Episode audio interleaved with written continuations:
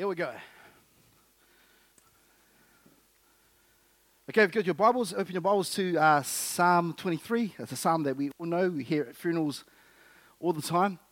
You know, it's awesome to just go back. It's awesome to see Renee and Johnny in the house again. Uh, come and give them a round of applause, you know. Uh, from a couple who, obviously, if you don't know their story, they walked in here uh, a few years ago. Um, obviously came to Christ, started their journey with Jesus, and got married, had babies, and then felt uh, the call to go back to uh, Palmy, where they serve on a, a great church, Legacy Church.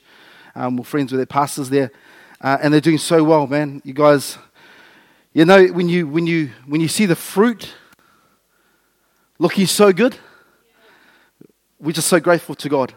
So let's honor them and celebrate them today. Can we give them a round of applause again? Oh, you can do better than that. Give them a round of applause. Come on. Amazing. Today I'm a chef. No, actually, I'm not. I'm just a buyer. I just bought this stuff. So, in terms of Psalm 23, who's there? Uh, before we get there, before we read it, there's a story I just want to talk to you about. And that story is a war story. Who likes war stories? Who's seen that new movie? 1917? I heard it's really good. What? 1912? 2020? I don't know. Some, I heard it's really good. Uh, but the story, there's a story that goes to this. In, in, in World War II, there was this medic who was, his first job was to be, to serve in the sick bay of World War II, in one of the sick bays there. So imagine that being your first job. In the job, he was put as an assistant to one of the veteran medics or doctors. As he was serving beside him, um, there would be obviously injuries are coming, people would get hurt, shot, um, shrapnel would be in people's legs, arms, and all that stuff. They would come in, lie down, and they would do the procedures they needed to do. Being a first time medic, there were some procedures that he didn't know of. And so he would go from theory in terms of how to deal with the different medical needs. Pretty, if you, if you learned something, you want to apply it, eh? So this one particular war veteran came in, uh, um, a soldier came in. He had just been in a, uh, a war zone. He had shrapnel stuck in his whole leg, right leg. As he was laid down on the table, they removed the majority of the shrapnel from his leg. And what, they, what the medic, what assistant medic was doing was actually, as soon as they took it out, he would put the, uh, Yes, that's the English word. Uh, in Samoan, bandage. Um, we put the bandage around it and wrap it up. And as you're wrapping up, he would assist the, the doctor by wrapping up as he would take out shrapnel, wrap it up. The thing was this a few years later, this soldier goes back into hospital to get his leg amputated. The reason why he had to get his leg amputated and the crazy thing was this in the story is that the person that had to amputate the leg was the assistant doctor who was happening on that day. Crazy, eh? I was reading the story thinking, man, this is, can't be real. So they had to amputate the leg. The reason why is because there was a small piece of shrapnel that was so far in that they didn't take out. So obviously they are trained to go in, take everything out, but they missed one small piece. And they say it was um, as small as a fingernail or smaller than a fingernail. So that small piece infected the whole leg, and then years later, the, obviously the soldier had to go back into hospital and get his leg amputated because of that small bit of shrapnel stuck in the leg. Crazy, eh? The reason why I'll share that story is that as Christians, or those who've come to Christ and those who are still walking this wonderful journey, there's some shrapnel in our lives that have been dealt with in the battlefields of life in the past that we haven't dealt with. And we're wrapping things up along this journey. But the thing is that in this illustration and analogy, the story, if we don't deal with the small things, it can take you out later down in life. Hello? So you need to deal with the small things and not bandaged over them. Not trying to put a band aid over it, but you have to deal with those things in the past to actually get freedom in the future. But the thing is that you walk through life thinking, okay, I imagine the soldier walking around thinking, yeah, everything's good, a few cuts and scars and bruises, and a war veteran going back. But to have, have this thought of he got to take his whole leg off because it was so infected by this one piece of small shrapnel would have been so traumatic for him to actually think of. But sometimes in our lives, we can be like that with Christ. We carry the burden of life and we carry the burden of our past with us, and those things are not dealt with. And what happens is everyone else has to deal with. the thing is that you are a product of where you came from. Amen? And if you're not dealing with some of the issues, because in church life, we can, we can make it all spiritual. Hello? And that we can be religious. It's all good. You're going to make it. And we can sing lovely songs. I mean, Johnny, man, awesome this morning. Man, amazing worship this morning. I was crying, man. Jesus.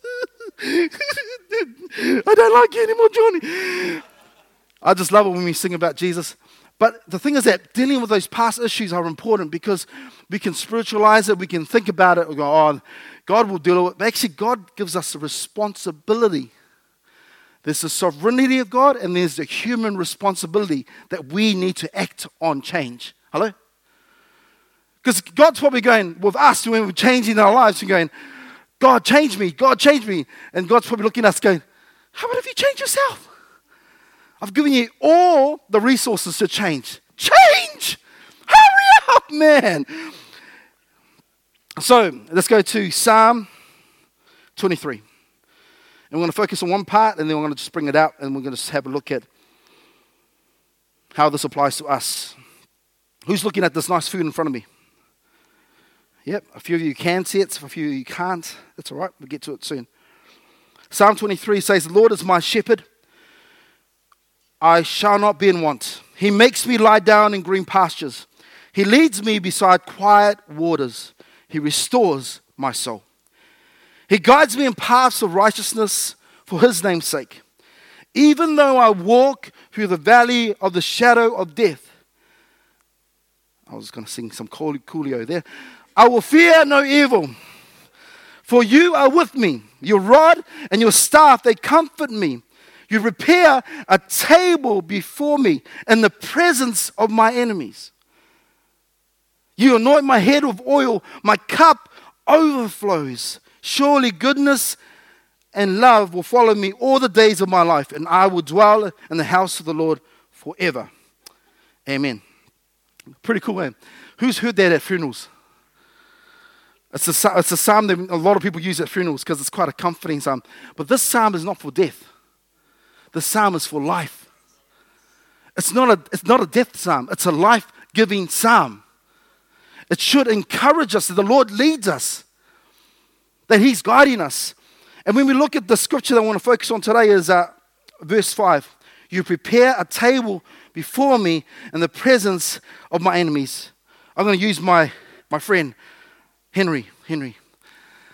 Henry came in this morning disappointed by the world. And he's wearing his disappointment on his, on his um, back. At the, poor guy, he's, he's, he's going through some struggles with this team that I don't know of, I don't speak of. But have a seat, Mr. Chief. Now, the crazy thing about Henry is that Henry is an amazing human being. Who knows? Hands up. He is an amazing human being. Like this guy will just love you no matter who you are. He'll cross the road for you. He would come around and fix your, your, your plumbing or whatever. But he doesn't do that anymore because he's got to focus. Hey, Henry. Oh, yeah, you do, do still do it, can you? but he would, he would actually do anything for anyone. That's his heart. He's such a compassionate guy. When I look at Henry, I think, compassion. Does it look like Henry always wants to cry when you look at him? Because he wants to cry with you. But the thing is that behind Henry, there's a story. Hands up if you got a story. It's amazing because you only see the, the front facade. You see the smiley guy. You see the guy that just loves you, just wants to hug you, will cross the road for you, come around and fix your plumbing. But there's a, there's a history to this guy, a history that God has helped him come through. Amen? And if you're saying to yourself, oh, that's great, good on Henry, guess what? You've got a history too.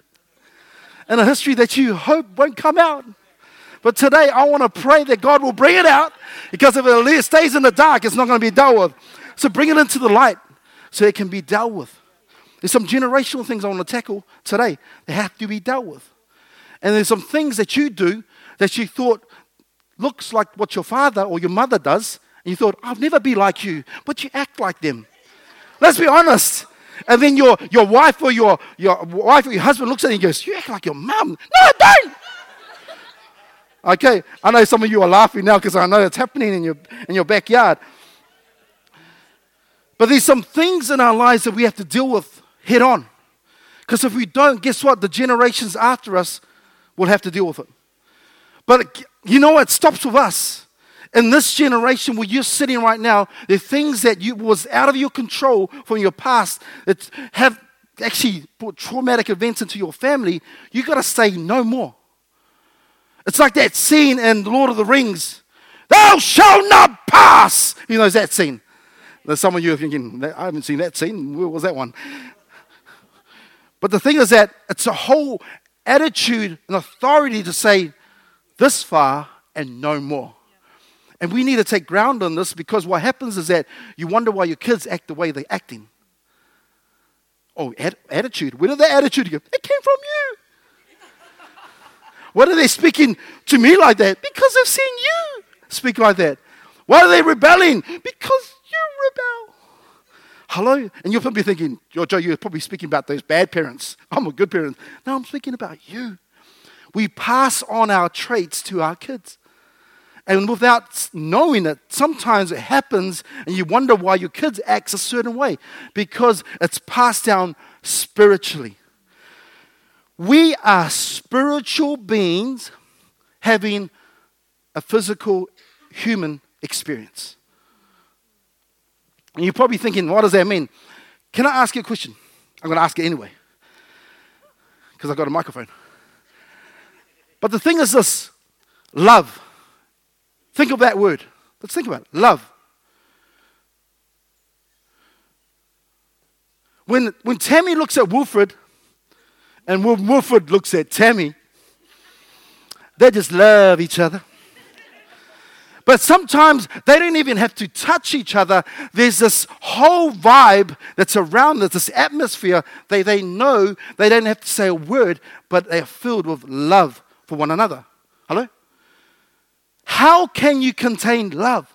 You can't. Think about it. And then we say to people that, oh, I'm saying to you as Christians, someone comes up to you and says, Well, how can you, how can you quantify, how can you put God into, I just know. How can you believe that God is real? How can you believe love is real? Hello? Because even if my, I haven't been my wife the whole day, maybe I'm traveling overseas, I know my heart she loves me. It's not this physical, it's not sexual, it's not about sex, it's beyond that. But the thing is this we need to understand something is that when we explain who God is, you can't contain the fact that you can't explain who God is. He just is. And then what happens is that you see the fruit or the evidence of God in our lives. When Johnny and Renee walked in, and I'm picking on you guys because you guys are, are fresh meat. fresh, fresh, fresh. You're, you smell like palmy, palmy meat. Mm, some good meat down there. But the thing is that when I look at your lives, I think redemption. I think restoration. I think transformation. Because when you walked in here thinking, what is this all about? You guys are all strange. What are you guys doing? But then you walked out and walked back to Palmy changed. But as, it was nothing we did, it was what God was doing in your life. And the thing is that how can we see God? Through the evidence in their lives. A changed life tells me there's a God that wants to change us.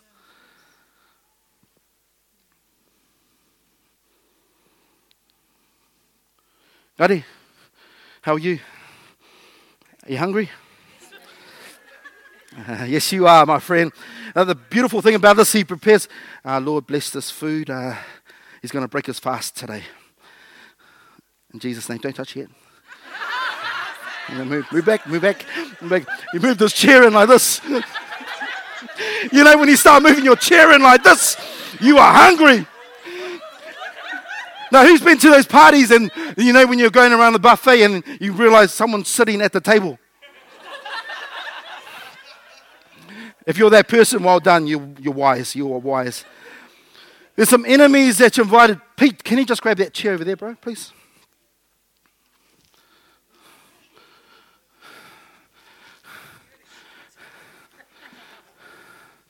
I know, you don't want to share, eh? What's going on here? You've invited some people.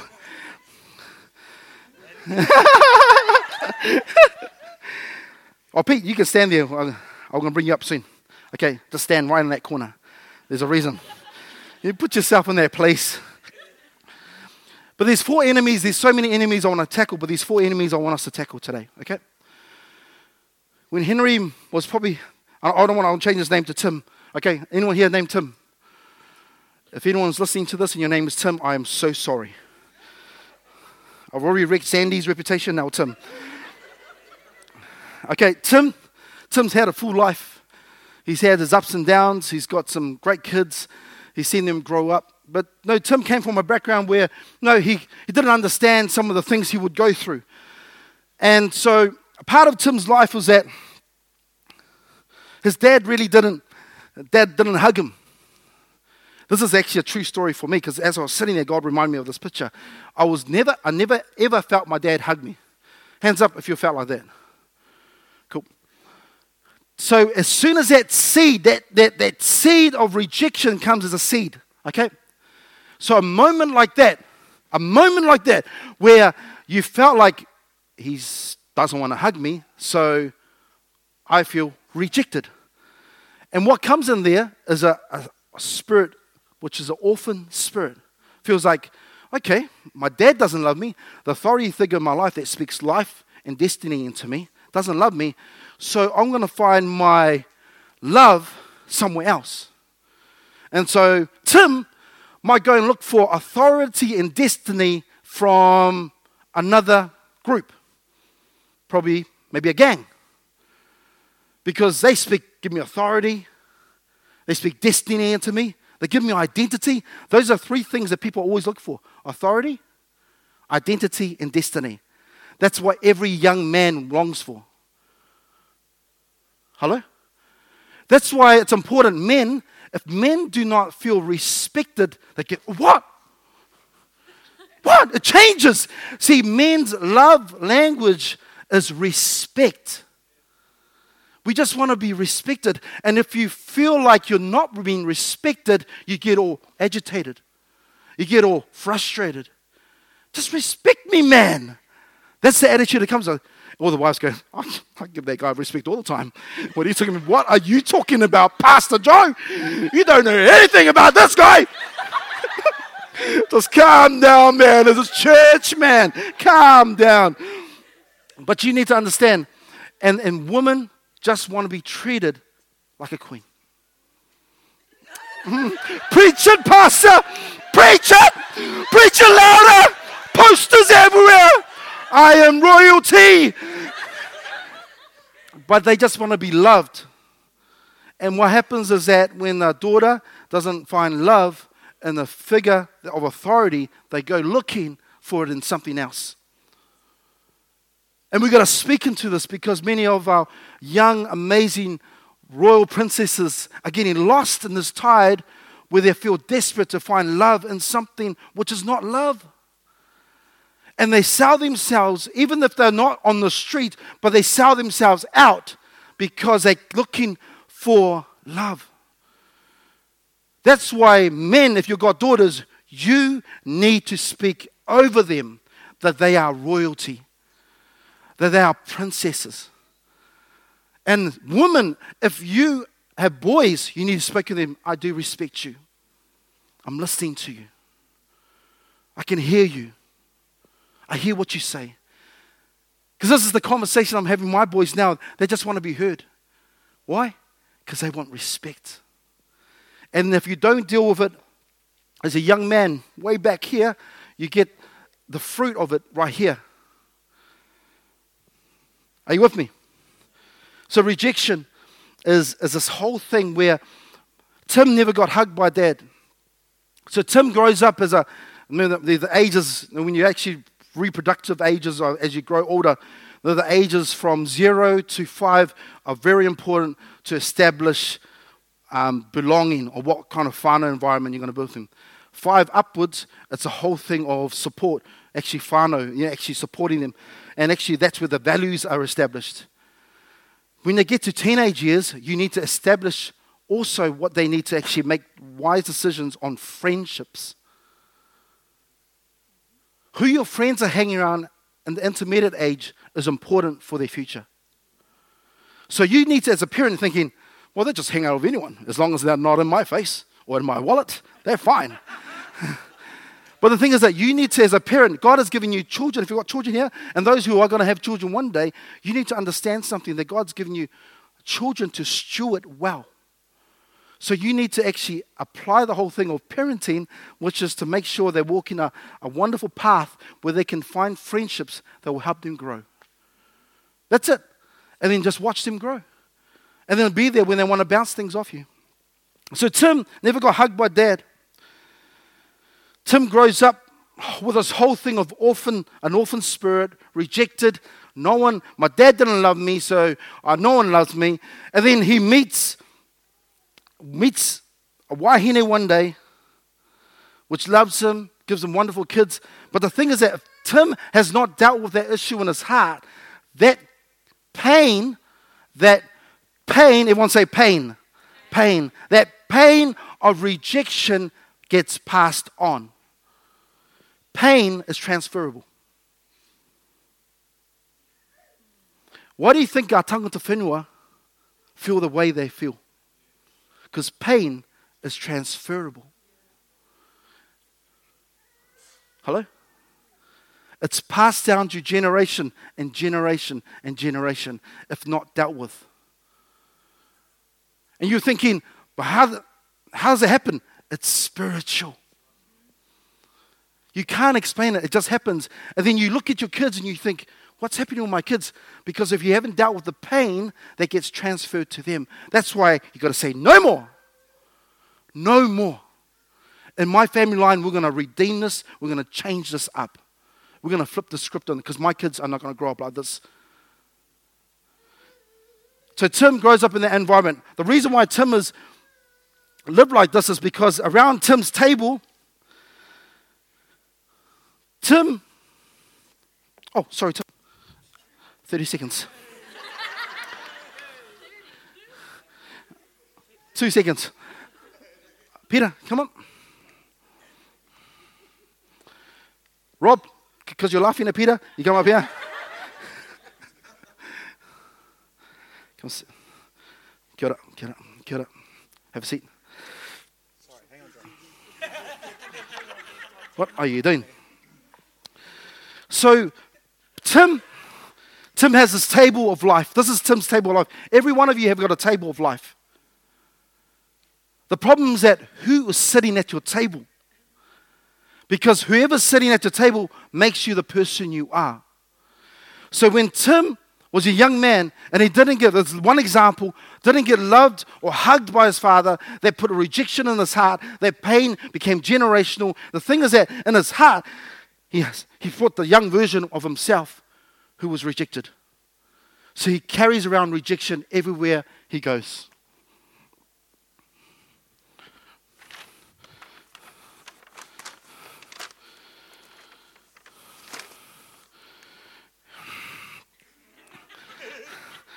And, and, and sometimes I'm holding a can of corned beef. None of you are getting this at all. You're busy having soup. But the thing is that with the rejection, it carries pain, but it brings back things that are not good for his life. So instead of eating what's in front of him, what the Lord has presented for him, he's eating this stuff. That's not good for him. If he ate corned beef his whole life, you become like this. I'm running, I'm running from it. Running, nah, nah. But the thing is that it's not good to survive on this. Who knows that? you know firsthand. Hold it up proud, brother. But the thing is that So what happens is that he grows up this, he's serving, rejection is serving Tim his whole life what's not bad for him, what's not good for him. And the thing is that when Tim, when Tim thinks about his father, this is key, okay? This is key. When you're having a conversation with someone, I want you to listen to them. If they pause and get emotional about a word they say, there's a trigger point to their past. Words hold the emotion of a memory. For example, close your eyes. If you can think of the 95 World Cup, what kind of memory is that for you? Some of you are going, nothing. What is that? Nothing. Some of you have started throwing chairs. That's all right. Put the chairs down. But what, what, it's another memory. I want you to think about the first time you've ever got together with your family and you're looking, you were looking forward to that moment.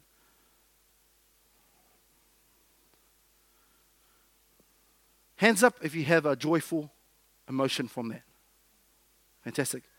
Hands up if you have a disappointing emotion. Cool. Hands up everywhere. Hands down. Eyes open. Your words are attached to emotion, which is attached to a memory. That's why your words, that's why the Bible is living and active, but every word is actually alive. It's a trigger point to your past. And if you don't deal with that, the thing is that that emotion will always be attached there. So when Henry thinks about his past, thinks about his dad, thinks about that memory, what he's going to think about is that moment in his life where he felt pain. And so what he consumes from that is this stuff, which is not good for him. It's not going to help him. Are we clear on that? Now, on this side here, one of the big things about rejection is that it comes with another emotion that attaches itself. Rejection has a nice, not a nice cousin, but it's a, an awful cousin called fear.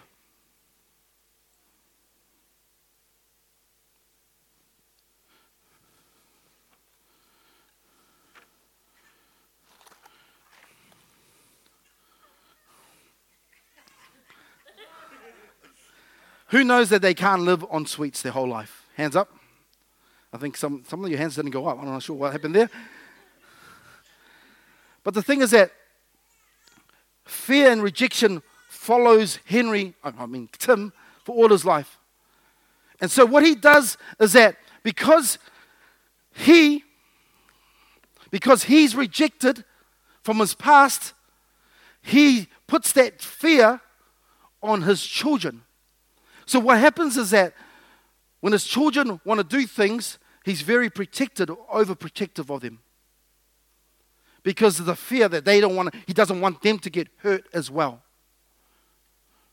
if you if um, there's there's a whole thing about trauma being passed on. So if you've had a traumatic event, you actually pass that pain on to your children subconsciously without you even knowing it. You actually pass it on. And so what happens is, I find an example is that um, my dad, my dad used to do this thing. It was a, a real practical. Thanks, guys. Just sit there. Just pause for a minute. Don't breathe. But my dad used to do this thing with curtains at about 4 p.m., 5 p.m., around that time, my dad used to go around the house closing all the curtains and closing the windows. Who, whose dad does that? Can't put his hand up. My son put his hand up. Why? Because his dad, the son of the father, does the same thing. Subconsciously, I've carried on the traits of my dad. And so it is, just think about it. I'm going to give you one minute. Just think about something that you do that maybe one of your parents does, and you think, I didn't realize that. And if you're wondering, nah, Joe, I'm my own person. I'm so like perfect. Just if you're married, ask your wife or your husband, and I go, trust me, mate, you do it as well. Okay? but uh, if just take a minute right now just to think about something that you do that a parent does in your life? Who can think of something?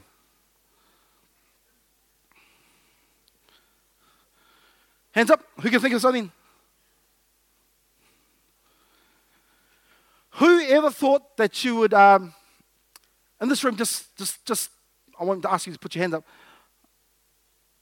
But do some of you in this room, actually, I will ask you to put your hand up. do some of you in this room act a certain way that your parents, your father, or your mother acts in terms of how to deal with things? Hands up.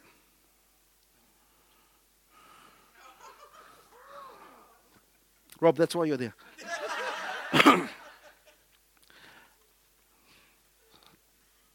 so, what happens is over time, if these things are not dealt with, he wants to find out how to deal with these things. Hands up. Because you don't, you don't want to live this way. We're starting a series called Knock Knock in a month's time. We're actually going to go through a whole manual of actually dealing with if you, if you know people that were raped or molested when they're young, how to deal with that trauma. Okay? It's a practical booklet we're going to go through. Because a lot of that stuff is, is actually traumatic, which opens a gateway or a door into your life. And if you don't close that door, that gets passed on to generations. Okay? That's a big topic that's coming up, okay? That's a whole series we're going to do called Knock Knock, okay? Because we're going to ask what's knocking at your door. Because we're going to shut the door on some of that stuff. Amen? We've got to stop it, man, honestly. Because the thing is that if you don't realize that, generations later, you look at the, your family line and you're thinking, why are there so many divorces in my family? Hello? I sat, Lynn and I have had the privilege of sitting down with people over the years and doing uh, counseling. And one of the biggest things we actually ask the, the families is actually look back in their family tree and uh, tell us if there's been any separation, divorce, or happy marriages.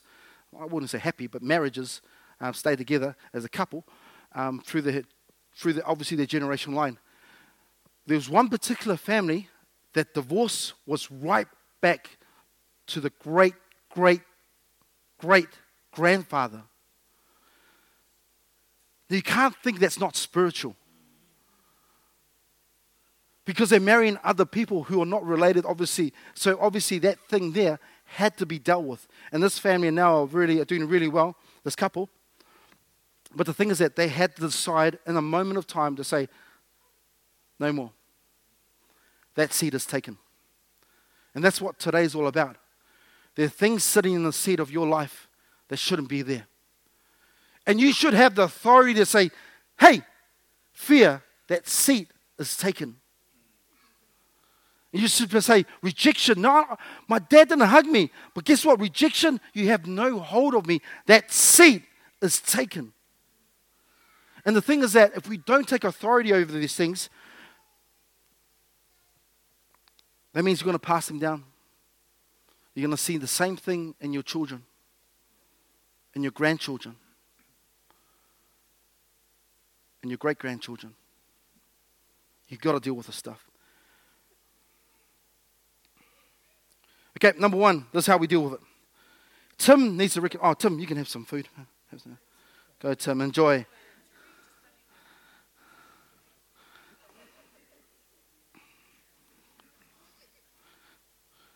Number one is recognize. You need to recognize. Let him enjoy. Tim's had a, a tough time this morning. So, Tim, Tim, I'm going to help you here, okay? So, when Jesus comes into your life, he prepares a table for you in the presence of your enemies. There's two stories here that we need to have a look at. The first story is the sheep and the shepherd. In old biblical times in the Middle East, the shepherd used to go to the tabletop uh, is fear and rejection annoying you? Annoying me too, bro. I know what it feels like. But the thing is that a shepherd used to go to a tabletop before the sheep could come up to actually feed on the grass up there. What he would do was go up and actually get rid of any predators up there. Look for any snakes, look for any wolves, and make sure it was all clear because he was preparing the table or tabletop for the sheep to come up and feast on it. Cool. Another picture on this side is the one of David, who wrote the psalm, was, was a king. And in biblical times, if you looked out your window, you could see the king on the top of his, obviously, of his roof, celebrating with those who would invite around for tea. And would, they would say that the people you hung around, you became like. So all the neighbors would look outside their window and look at the king, and he would surround himself with the most known people in town. It's like being invited to the Academy, I think the Academy Awards, um, the, the party that people want to be part of is the Beyonce and Jay Z party. Do you know, do you know that party? Yeah, yeah, yeah, yeah. Have you been? but that's the party that it is Academy Awards that they put on, and everyone wants to be a part of that party. That's the same thing with David. Everyone wanted to be part of David's party, but it was invitation only. The question is that who have you invited around you? It's not people. Remember, when you talk with people, it's not people we're dealing with. And the problem is not your partner or your husband or your wife. They're not the problem.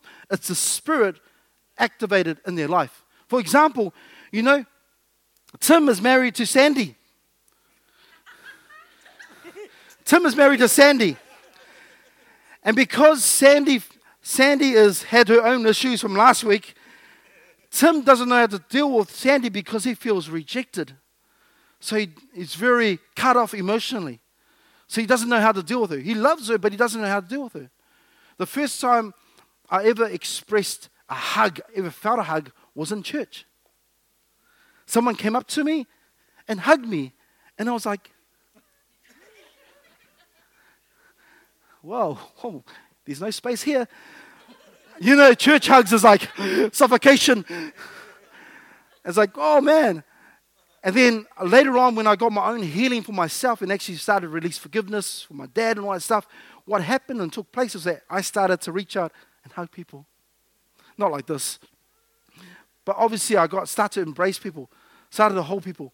And this morning, I was thinking about that as the Lord was using Johnny to sing this morning. I just thought, man, come to the altar. You know, it's like my arms are open wide. And that's the way the Father receives us open wide. He's like going, come on, man. Don't let this hold you. I've prepared something for you. Just come. Come as you are. Just come. I just want to embrace you. And the thing is about with us is that we don't want to be feasting with the wrong crowd.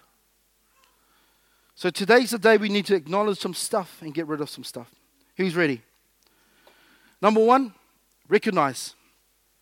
Recognize is an issue. Tim has recognized that. Tim probably lives his life. You know, he's thinking, no, um, what are you eating? Rejection? That's all right. You're accepted. You're accepted. You're accepted. Okay? Because that's the antidote for rejection acceptance. So, how do you get your acceptance with church family? Who felt welcomed when they walked in here and were hugged by someone that didn't even know, but they felt at home? Hands up. And who thought to themselves, why on earth are they hugging me? Hands up. David. Put your hand down. but recognize, you got to recognize. So Tim recognized that part of his trigger point or root in his life because what are you seeing the fruit of this? The way that Tim, the reason why Tim acts all like protective and overbearing and controlling is because Tim hasn't dealt with the issue back in the day with his dad. All the way back here. It's a trigger point for him. So when Tim is talking, he talks like this. You know, when my dad, when my dad, now don't tell me there's not an issue. When you're talking to someone and they start going, oh, Your words are attached to emotion and a memory. He's back there. And so, what you need to do is actually recognize. He needs to say, I recognize. Thank you. and then, what you need to do is number two, renounce. Renounce is repent and reject. So, you need to repent and reject from that.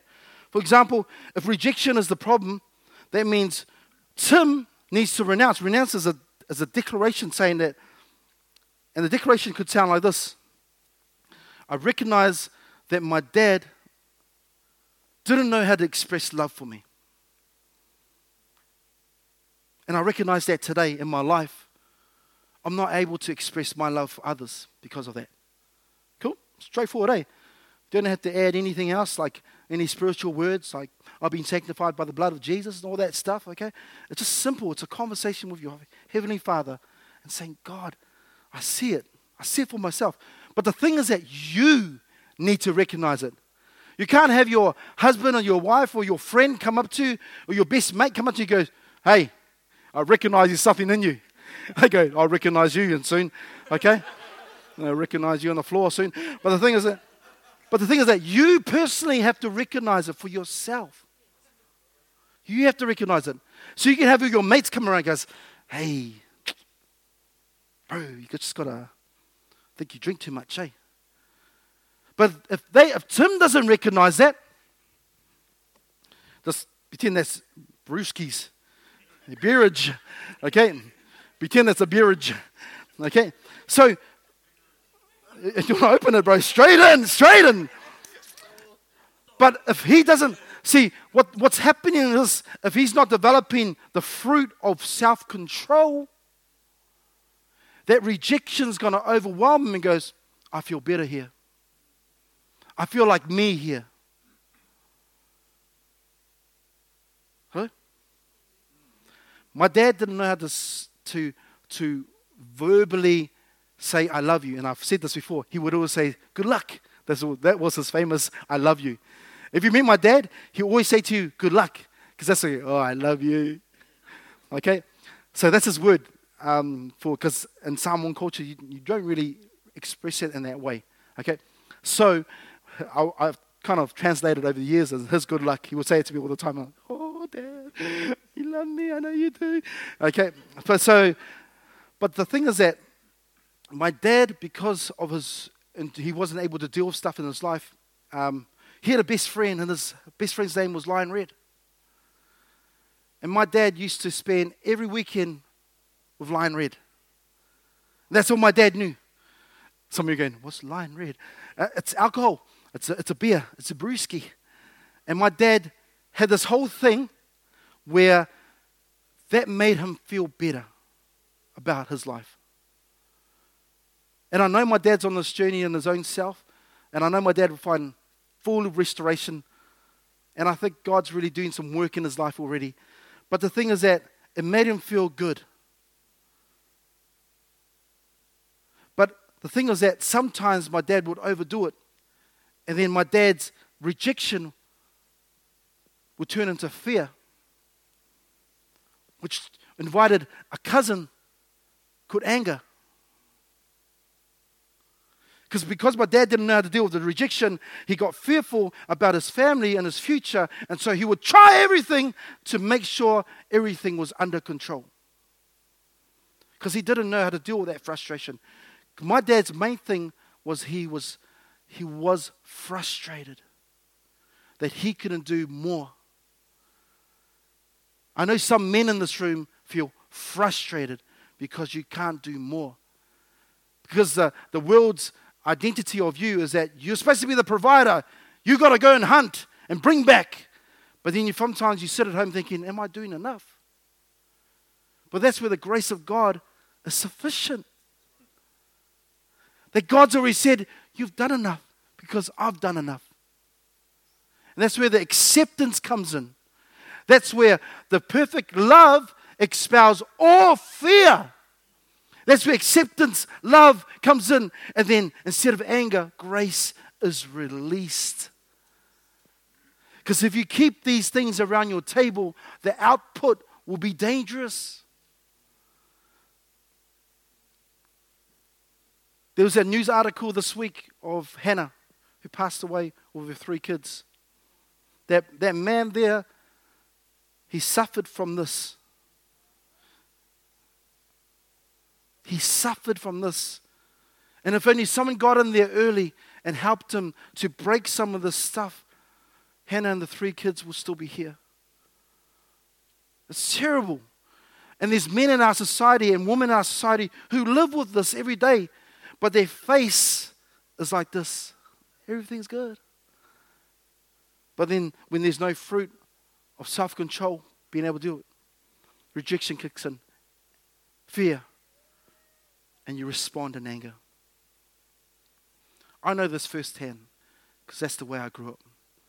But I praise God that He turned it around. Guess what? Today, with my boys, I still go through a sense of rejection. Hello? I've just been honest with this one. There's that that creeps back in, always wants to tempt you to, to feel the same way. This whole thing of, of fear that creeps back in of, am I doing enough?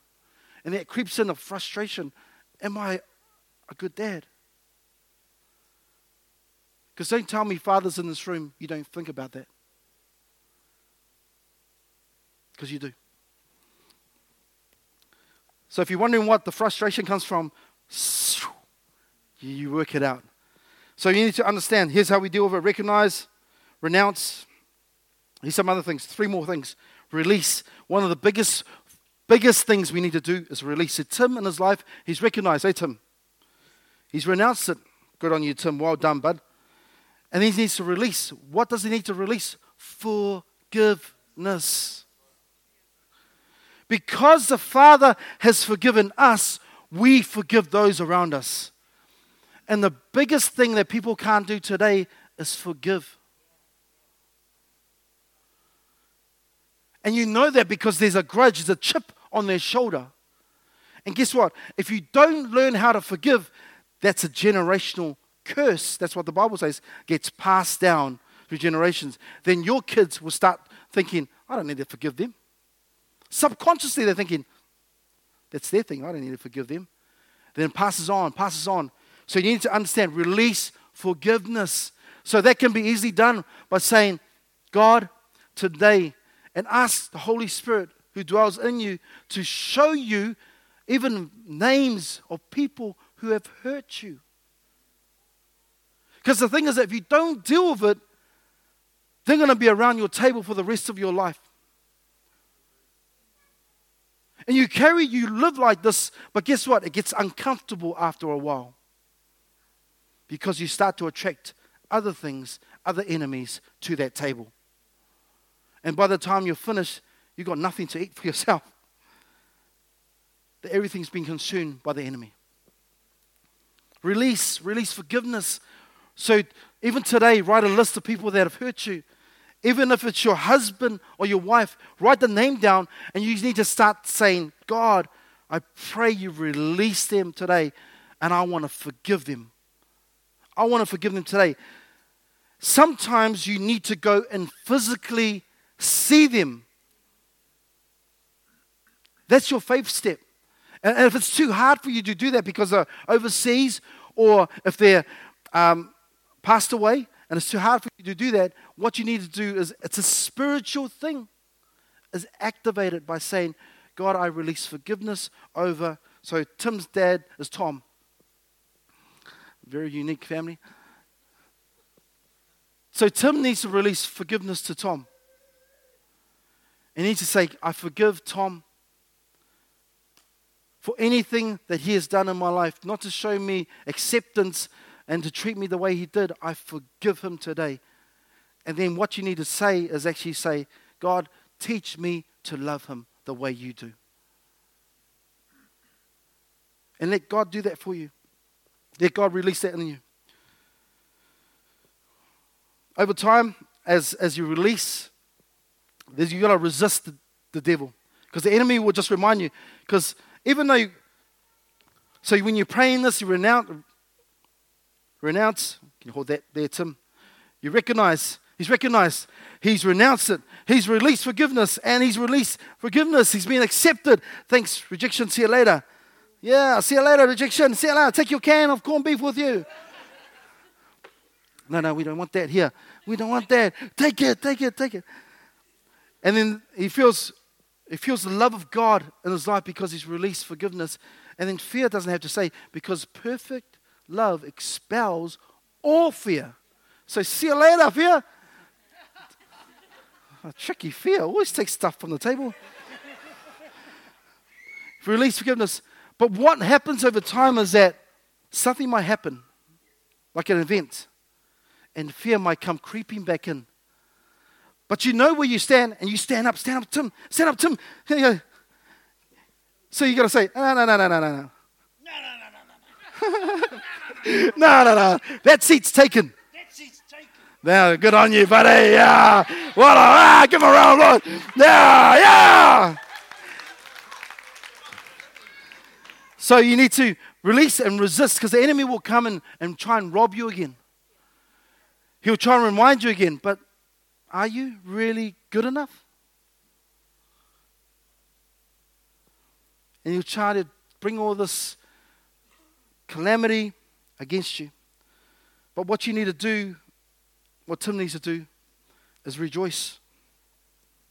Because whoever the Son sets free is free indeed.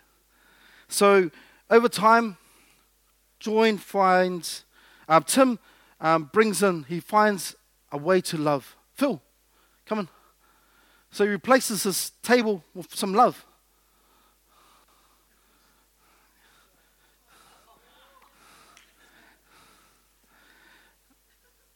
Lydia, baby.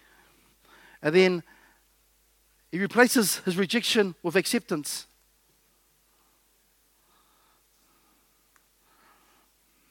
Oh, what a gentleman. Uh, uh, yep, yep. Here we go. Yeah, you're right there, right there.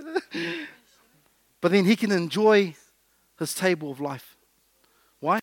Because he feels loved and accepted. And that seed is taken.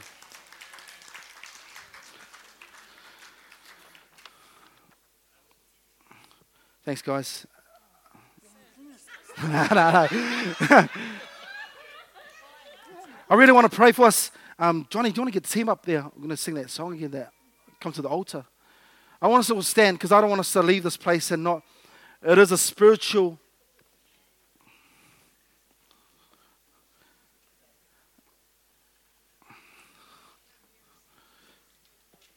I want us to stand to our feet, please, this morning. And the guys are going to play that song uh, that come to the altar. I forgot the name of the song, but yeah, that sounds good. Yeah, we'll go with that name. I was going to rename it something else. But um, this is a spiritual thing we're talking about. So you can go home and think, oh, yeah, all good.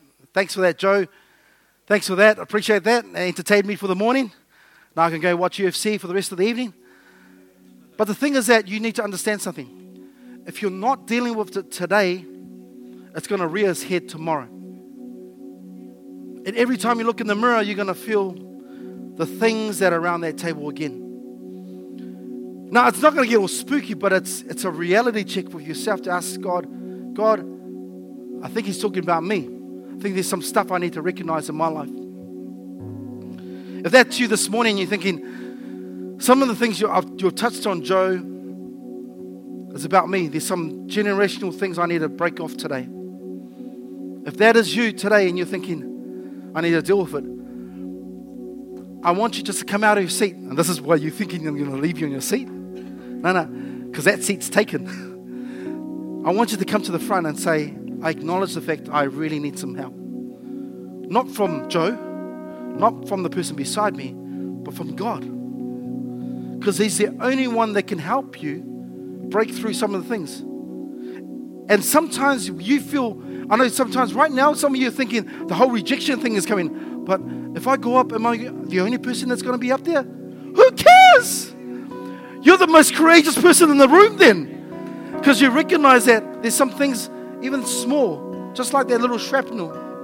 I don't want it to affect my generations to come. Because when I'm dead and gone, at least my family can live in a place of peace. Because I've dealt with some stuff in my life. So if that's you this morning and you want to just say, God, I acknowledge that I want to deal with some stuff right now, I want you just to come to the front. Just come to the front. So that's hey, it's me. I'm standing here because I'm one of them. Just come. Yeah, just ask the person beside you, can I just get through, please? Yeah, just come on up.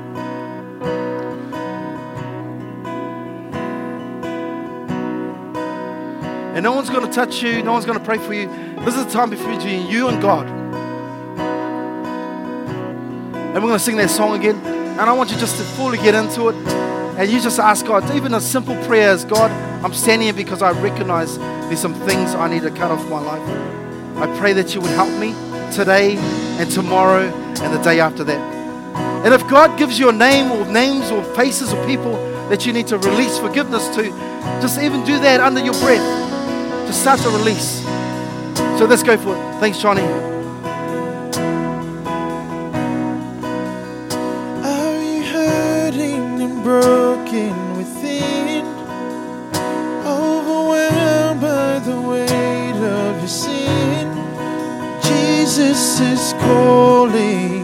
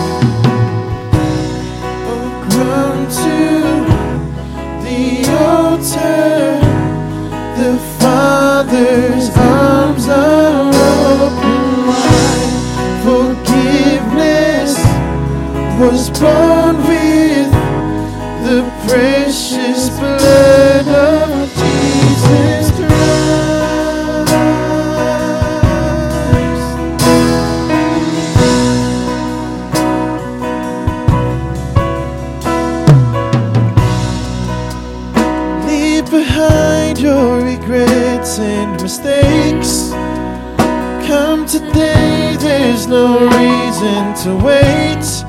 Cause Jesus is calling.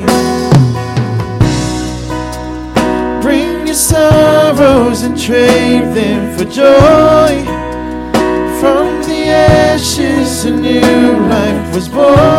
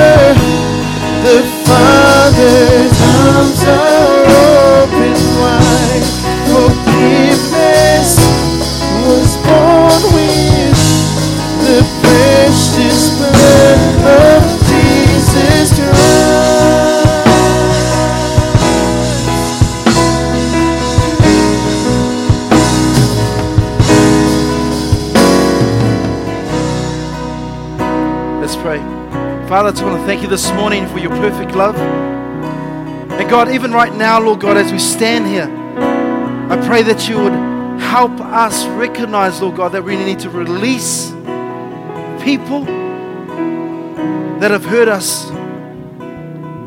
Even now, Lord God, right back in our past, Lord God. Even generations gone, Lord God, there are things that our generations past have done that have made us stand in this point.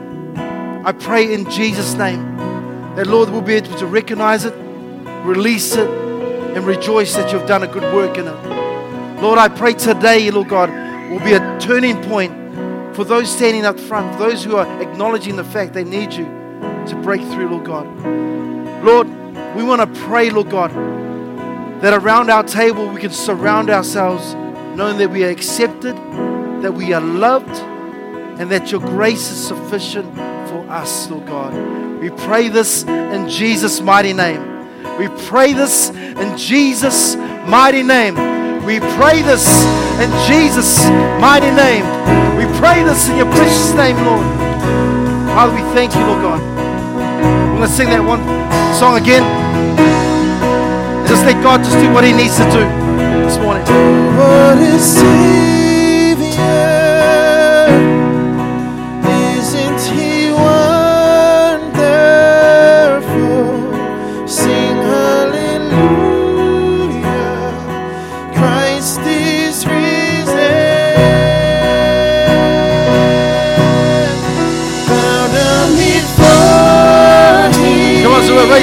Raise your hands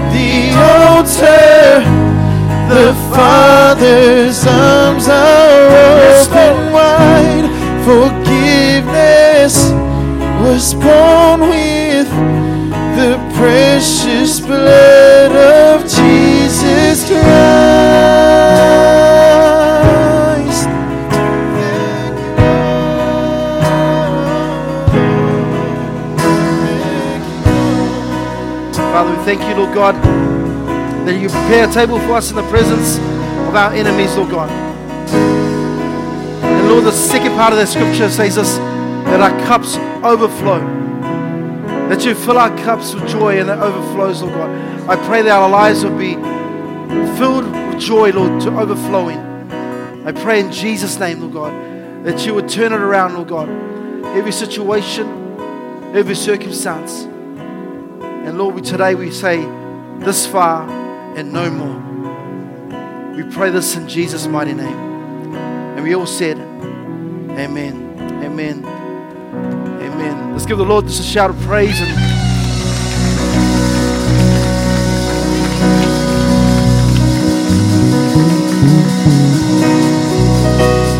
just um just before um you sit back down I know that um, for some of you in this room you do require prayer and you're thinking that actually uh, there's some stuff I really need to deal with I can't do it in this setting here just grab one of the leaders or Rob and myself and we can walk you through it and actually get you connected with people that can actually pray with you because the thing is that if you decided today that this far no more, you can't spend Monday worrying if you're going to be accepted by God or by those around you. Because some of you right now are feeling, oh, that was great. I feel inspired by the Holy Spirit. But guess what? The devil is going to lie to you tomorrow and tell you that that was all fake.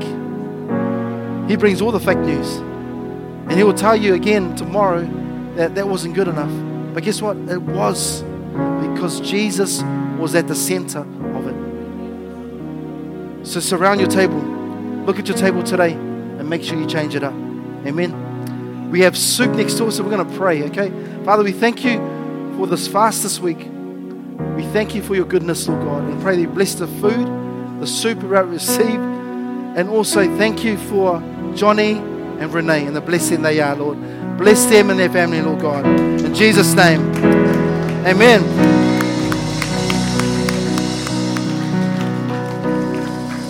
Bless your family. There's some food up here as well. The table's been cleared, so go for it. And also some soup next door. Please stick around. If you're new to the family, love to get to know you more. But we'll see you next week. Have a blessed week.